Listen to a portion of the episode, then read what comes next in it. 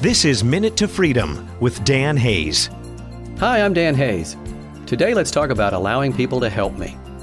Have you ever felt like you couldn't count on anyone, that you had to do everything by yourself? As an adult, I was always there to help others.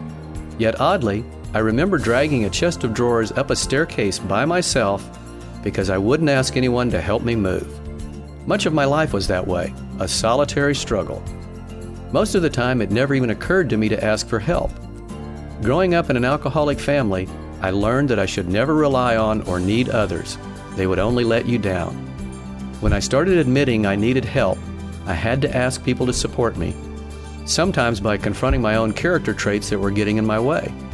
It was really tough at first, but gradually became easier, and life got much better. Thanks for listening.